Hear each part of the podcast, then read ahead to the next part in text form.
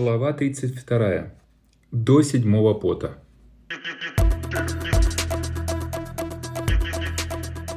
Выше колени, громче хлопки и просыпаемся. Зет еще ни разу не изменил ни интонацию, ни текст. Как у него это получается? Робот, что ли? Хотя нет, роботы не испытывают чувств. А Зету явно нравилось каждое утро гонять ребят до седьмого пота. А вот ребятам явно не нравилось вставать ни свет ни заря и выкладываться по полной. «Зет, ну давай хотя бы сегодня без полосы!» Матвей сразу зашел с козырей. «Ну зачем нам столько физкультуры?» «Чтобы победить биодов!» Зет был неумолим. «Мы что, руками драться с ними будем? У нас же есть корабли. Врежем по ним ракетами и до свидания!» Не сдавался Матвей. Яма считает, что биоды высадятся на Землю, а значит будет бой с оружием в руках – и вот тогда ты скажешь мне спасибо. Переходим к пробежке. Зета было невозможно отвлечь от программы. Ну, есть же защитное поле. Включил на полную и стреляй из бластера или лучевого ружья, задыхаясь, прокричал Матвей. Ты опять забыл, что оно не действует на медленно двигающиеся объекты, типа меча. Кстати, вечером в зале покажешь мне свои навыки владения катаной. Матвей замолчал и ускорился, догоняя оторвавшихся Илью и Ивана. Впереди их ждала полоса препятствий с подтягиванием, прыжками через рвы и перелазанием через двухметровый забор. «Не надоело тебе каждое утро спорить с Зетом?» – спросил Иван, когда они через полчаса, еле живые, заползли в душ. «Нет, вы по утрам молчите, а мне скучно. Хоть с ним поболтаю. Вдруг хоть раз уговорю его сократить зарядку», Матвей рассматривал руку со свежей ссадиной. «Роботы не сдаются, у них железная воля!» Иван фыркал под мощной струей горячей воды. «Скажи, Илья!» Илья молча кивнул. У него не было настроения поддерживать пустую беседу. Просторная душевая была отделена стеной от остальных помещений гостевого домика, который был построен специально для них. Четыре небольшие спальни по одной на каждого, уютная гостиная с круглым столом – за которым всем хватало места выпить чаю или просто посидеть поболтать, и большой зал для физкультурных занятий. Слава геи, никаких читалок и уроков. В предстоящей битве за землю навыки будут важнее знаний. Всю дорогу до избушки Илья размышлял над тем, где же они будут жить. В домике ямы точно не хватало места для троих подростков и одного взрослого. Оказалось, что хозяева основательно подготовились к приходу гостей – Вместо захламленного двора и кособоких построек непонятного назначения он увидел неприступный забор, окутанный защитой, плюс внутри несколько современных зданий, одним из которых и оказалось их жилище. «Тут многое изменилось. Зачем забор, если в лес нельзя зайти?» – спросил Илья Узет. «Технологии несовершенны, даже внеземные. Ты же помнишь, что в лесу есть опасная живность, которая то появляется, то исчезает», – ответил тот. Но до сегодняшнего дня яму это не волновало. Что же изменилось? Илья не сдавался. Спросишь у нее сам. Она мне не сказала, я забор не строил. Он появился за одну ночь. Меня яма привлекла к строительству вашего дома. Но причину его появления я точно знал. Красивая, постоянно улыбающаяся, угощающая разносолами, свободно рассуждающая на различные темы, яма произвела на вновь прибывших сильное впечатление – даже Илья поначалу подумал, что бестелесный образ заменили человеком из плоти и крови, пока он отсутствовал. То, что она не настоящая, первым догадался Иван. «Илья», – зашептал он на ухо другу, – «мне кажется, или она летает по воздуху?» «А она не летает, ее тут вообще нет», – ответил Илья. «Как так?» – удивился Иван. «А давай у нее спросим», – предложил Илья, несмотря на шипение Ивана, да неудобно же – обернулся к Яме. «Яма, ты не могла бы сказать моим друзьям, что ты такое и зачем ты есть?» Матвей и Антон удивленно посмотрели на него. Но Яма спокойно ответила. «Я часть огромного, так сказать, вычислительного комплекса, который находится очень далеко от Земли. Моя задача – наблюдать ситуацию, обнаруживать местные выдающиеся умы и искать то, не знаю что. Конечно, я не человек – Сейчас вы смотрите на качественную голограмму. Кстати, если вы наденете контактные линзы, мне станет проще с вами общаться. Она указала на нишу в стене. Иван, Матвей и Антон сидели не двигаясь, глядя на яму во все глаза. Илья протянул руку, взял и раздал всем коробочки с линзами. В тишине все надели. Фух, выдохнула яма и преобразилась. Украшения на ее платье расцвели новыми сложными узорами, черты лица стали мягче и еще миловиднее. Волосы заплелись в замысловатую фигуру. Если у тебя нет тела, то как ты перемещаешь объекты? Первым пришел в себя маг. Управление силой тяжести, ответил за яму Илья. Здесь даже я могу ходить без экзоскелета. Вот это да. А я смогу оторваться от земли? Иван вскочил на ноги и запрыгал, как будто птица, которая хочет взлететь. У тебя не получится, пока не оденешь такой же экзоскелет, как у Ильи. Остановила его яма. А домашняя утварь двигается немного по-другому. И охота было вам так заморачиваться ради пары-тройки детишек из соседних селений? Спросил Матвей. Все уставились на него. А что? Удивился тот. Она же герой сказки, в которой Баба Яга заманивает детей в свою избу и съедает их. Громкий смех разрядил неловкую ситуацию. Вместо ямы ответил Илья. Ты прав, она их заманивает, но не съедает, а отправляет на свою планету. Там талантливые дети очень нужны. Итак, Илья, Матвей, Иван и Антон. Яма явно не хотела отвлекаться от темы их разговора. У меня есть несколько мыслей, которыми я хочу с вами поделиться, и одно предложение, которое я озвучу в конце. Мне нужно пять минут вашего внимания. Готовы? Все молча кивнули головой. То, что я скажу дальше, случится с вероятностью близкой к 100%. Расчет делался все тем же компьютером и он никогда не ошибается. Так вот, Яма на секунду задумалась, подбирая слова. Биоты высадятся на планету и рано или поздно захватят ее для того, чтобы уничтожить всех находящихся на ней людей. Рано или поздно, но уничтожат. Рано, если вы не окажете сопротивления и проиграете первые битвы на Земле или в космосе, если она будет там. Поздно, если вы отобьетесь от первых атак и сможете улететь с планеты. Тогда биоды какое-то время будут заниматься исключительно вами. А что потом? Прибрал яму Матвей. Потом это когда? Уточнила яма. Когда мы улетим с Земли, вы же знаете, что люди эвакуировались с Геи на разные планеты. Мы считаем, что сейчас во Вселенной примерно десяток колоний, созданных вашими прародителями. В ближайшие 300-400 лет биоды смогут нарастить мощность своих передатчиков и высадить десант на всех планетах, которые заселили беженцы.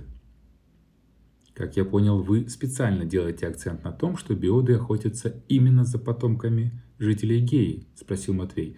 Да, сейчас они охотятся за вами – то, что вы обнаружили людей на Земле, фантастическое совпадение. Уж не знаю, счастливое или нет. Когда биоды закончат с вами, они будут искать и других гуманоидов. Кого-то уничтожат, большую часть нет. Но мы отвлеклись. Да, извините, больше я вас не прерву, потупился Матвей. Ничего, кстати, просьба ко всем, давайте перейдем на «ты». Яма улыбнулась в ответ на кивки людей. В общем, продолжила она, я резюмирую вводную часть. Шанс выжить именно у вас есть. А теперь предложение. Вы должны овладеть боевыми искусствами и всеми видами оружия, которые есть на этой земле. Это повысит ваши шансы победить биодов здесь и прожить как можно дольше после этого. Первым отреагировал Антон. «Я не старший для этих ребят в сложившейся ситуации», сказал он, глядя на яму, «и не могу им приказывать, но посоветую им принять твое предложение, как сделаю я. Спасибо тебе, Яма. «Конечно, мы тоже принимаем твое предложение», — сказал Илья, отреагировав на одобрительные кивки своих друзей. «Но у меня есть вопрос. Зачем ты тратишь на нас время? Ведь, как я понял, даже в ближайшей перспективе у нас, потомков геи, нет шанса выжить. Потому что среди вас, Илья, есть один человек, который может достать мне то, что я ищу, и с которым я заключила договор. «Это кто?» – удивился Иван. «Это я, Иван», – ответил ему Илья. И продолжил, обращаясь к Яме. Но как я в таких условиях выполню свое обещание, да еще не зная, о чем идет речь? Я не знаю, захлопала ресницами Яма, но точно знаю, что если будешь тренироваться хорошо, то твои шансы сдержать слово вырастут. Тем более, что ты уникальный. Это да, хохотнул Иван. Он у нас уникальный. Вот пусть и тренируется за всех. Накаркал. А еще друг называется. Яма составила Илье индивидуальный график занятий. Утро он начинал со всеми. Мощная зарядка и вкусный завтрак. Потом они досконально изучали все узлы своих и биодовских кораблей, благо их конструкция не сильно изменилась. Потом шла теория боевых искусств, спарринги друг с другом и зетом, потом стрельба из всех видов оружия, а потом наступало время ужина и отдых. Для всех, кроме Ильи. У него были занятия с ваджером. Древнее божественное оружие оказалось очень мощным и очень капризным. Для тренировок с ним был оборудован специальный зал, стены которого были покрыты блестящим материалом. «Экранирует излучение», – буркнул Зет в ответ на вопрос Ильи. Особых движений телом, в отличие от тех же единоборств или фехтования, оружие не требовало. Да и эффект применения был достаточно простым, но крайне разрушительным. Потому что это была молния – да, в руках у Ильи оказалась молния. Он учился вызывать ее к жизни и направлять в нужную точку. А вот это было непросто. Потому что молния и сама по себе не очень предсказуемая штука. Поэтому главной его задачей было заставить ее бить туда, куда было нужно ему.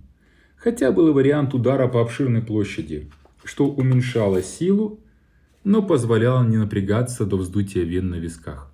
В любом случае, Требовалось отключаться от любых внешних раздражителей, представить, куда и какая молния должна попасть, после чего произнести мантру заклинания и сделать мудреное движение руками.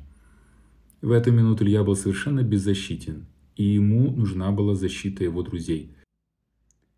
Илье нравилось наблюдать, как кончики ваджа раскаляются до бела, как из пустого пространства вокруг них проступают нитки молний, и как через мгновение немыслимой силы снаряд, сотканный из голубого огня, улетает в назначенное тобой место. Иногда они с Зетом уходили на тренировку подальше в лес, чтобы попадать в цели на больших расстояниях. Каждый раз Илья с ужасом наблюдал, на что способен Ваджер. Столетние дубы в мгновение ока превращались в пепел, если он стрелял на точность, а если отрабатывал удар по площади, то огромные поляны превращались в обугленное мутное стекло. «Я что, должен буду стрелять молниями по людям?» Один раз Илья не удержался, и хотя они договорились не обсуждать за ужином занятия, спросил Яму. «Биоды не люди», — Илья ответила Яма. «Но лучше ответь ты мне на такой вопрос. Будешь ли ты до конца защищать своих друзей и других людей от тех, кто пришел их убить?» Если от биодов, то да, твердо ответил Илья. А если от людей? Спросила Яма. Илья замолчал. На этот вопрос у него ответа не было. В теории боевых искусств они не очень разобрались. Даже Илья сомневался в том, правильно ли он расслышал и запомнил то, что им рассказывал Зет. Хотя Морфи очень старался, было понятно, что он просто повторяет чьи-то слова. Правда, один из уроков оказался интересным, потому что был не про теорию, а про жизнь. Энергия накапливается на территории общины и передается посредством родового котла каждому добровольцу этой общины в тот момент, когда он запрашивает эту энергию.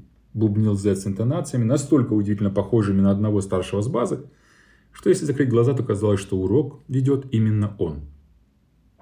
Телоохранители бойца занимают позицию сзади и по бокам. Они принимают энергию от добровольцев и передают ее бойцу по мере необходимости – все так же монотонно вещал Морф, что позволяет последнему сражаться как угодно долго, пока не произойдет одно из двух, не кончится физическая энергия его роты или его собственная психическая. Что значит кончится физическая энергия? Перебил его Иван. Они упадут на землю без сил и будут лежать там, пока не восстановятся? Нет, ответил Зет. Если кончается физическая энергия, человек умирает. А что значит кончится психическая энергия. Иван любил задавать вопросы Зету. Это значит, что человек сойдет с ума. Или на время, тогда есть шанс вернуть его мозг к нормальному состоянию. Или навсегда, тогда такого шанса нет. Час от часу не легче. Это был уже Матвей. Антон, который по своему происхождению и опыту знал про энергию почти все, успокоил ребят. Это теория. В реальности люди просто падают без сил или теряют сознание. «А ты пробовал быть бойцом и получать энергию для драки от 100 человек?» – спросил его Иван. Ну, от 100 не получится, можно максимум от 3. Для этого формируется сетка, чтобы тройка первого ряда передавала энергию одному из второго ряда, а три из второго ряда передавали их третий и так далее. Иван нетерпеливо замотал головой. Да, да, это понятно. Ты сам лично пробовал от 100 через такую вот сетку. Один раз пробовал. Во время тренировки на базе, ответил Марк. И как оно? Иван уставился Антону в глаза. Очень сложно, честно сказал тот. Тебя как будто бьет электричеством, и при этом нужно успевать соображать, как и какие приемы использовать. Конечно, очень хочется собрать всю энергию в алмазный кулак и врезать по противнику изо всех сил, но если промажешь, останешься без энергии вообще, поэтому надо думать. И драться, и управлять энергией. На словах «как будто пьет электричеством» Илья встрепенулся. Он вспомнил, как на поляне через него шла энергия корабля. Было очень похоже на удар током. А можно получать энергию от небиологических накопителей? Осторожно поинтересовался он. Нет, в истории есть описание таких экспериментов, но даже у биодов не получилось. Все по старинке, один от одного. Илья на секунду задумался, говорить или нет, решился. Я видел, как биоды получают энергию от корабля. И рассказал историю той драки, опустив только подробности о том, что сам попал под энерголуч и получил и заряд, и информацию, до которой, правда, так и не смог добраться. В этот момент яма появилась в дверях и позвала Илью к себе – Зед послал мемограмму, занятие закончено, и ребята двинулись по своим комнатам. Илья зашел в гостиную, сел на лавку и вопросительно посмотрел на хозяйку. Та не заставила себя долго ждать. «Скажи, вы готовы к сражению?» Илья на секунду задумался. «По теории у нас высокие оценки, по практике тоже. Но спроси меня, готов ли я стрелять, протыкать и сжигать биодов?» Сидя здесь, в твоей избушке, я отвечу «не готов». А почему ты спрашиваешь? Потому что ваше время здесь подходит к концу. Биоды накопили достаточно сил для высадки на землю. Яма была в строгой темной одежде, решила, что такой внешний вид больше подходит для серьезного разговора. «И что же нам делать?» Илья не сводил с ямы глаз. «Забирать из ангара все корабли, лететь к своим и защищаться?» «У нас другой план. Когда именно биоды собираются напасть?» Скорее всего, послезавтра. Илья опустил голову и посмотрел на свои руки. Привычка прижилась. Спасибо за все, что ты нам дала. Мы этого не забудем. И расскажем другим. Собираешься переписать сказку про злую бабу Ягу? Улыбнулась Яма. Да, улыбнулся Илья в ответ. О, я смотрю, ты научился управлять лицевыми мышцами. Притворно удивилась Яма, которая его же этому и учила. Смешно, сказал Илья.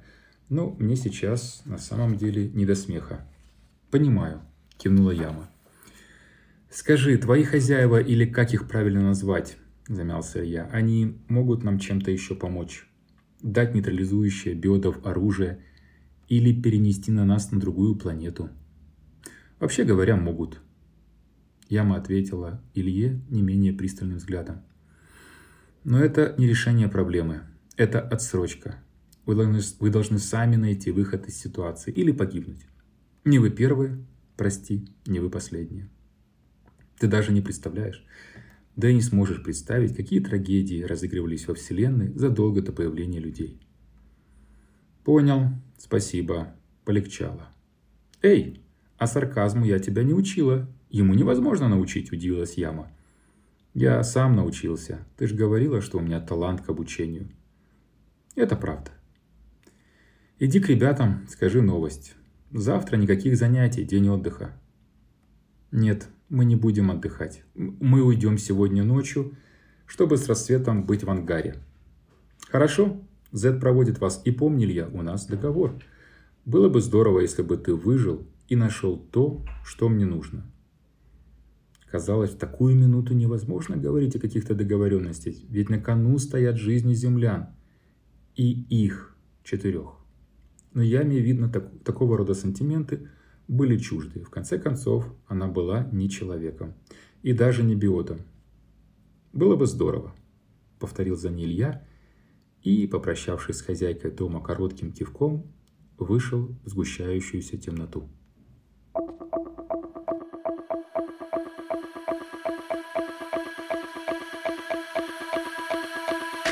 Ой-ой, секундочку, подождите, я кое-что важное забыл.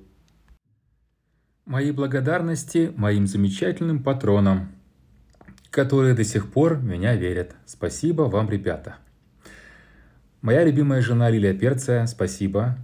Николай Скавронский, Артем Сухорослов, Кирилл Гороховский, Дмитрий Розенфельд, Монах Тук, Николай Савин, Таня Логачева и в этом месяце добавился новый патрон Дмитрий Джиджула. Спасибо, Дима. Спасибо вам большое, друзья. Мне действительно ценно и приятно то, что вы рядом, и то, что каждый раз, когда я сочкую, сочкую я, честно говоря, не, по, не со зла, я думаю о том, что я вас подвожу. Но я постараюсь в этом году ускориться и до своего дня рождения закончить книгу. Оно в ноябре, осталось не так много, но мне кажется, что чем дальше, тем интересней. Скажите, как вам? А, до встречи! Постараюсь в течение ближайших двух недель выдать следующую главу. Там становится жарче. В общем-то, скоро начнутся самые важные действия, в которых Илье надо будет делать выборы. А это всегда непросто. Особенно, когда ты подросток. До встречи, спасибо.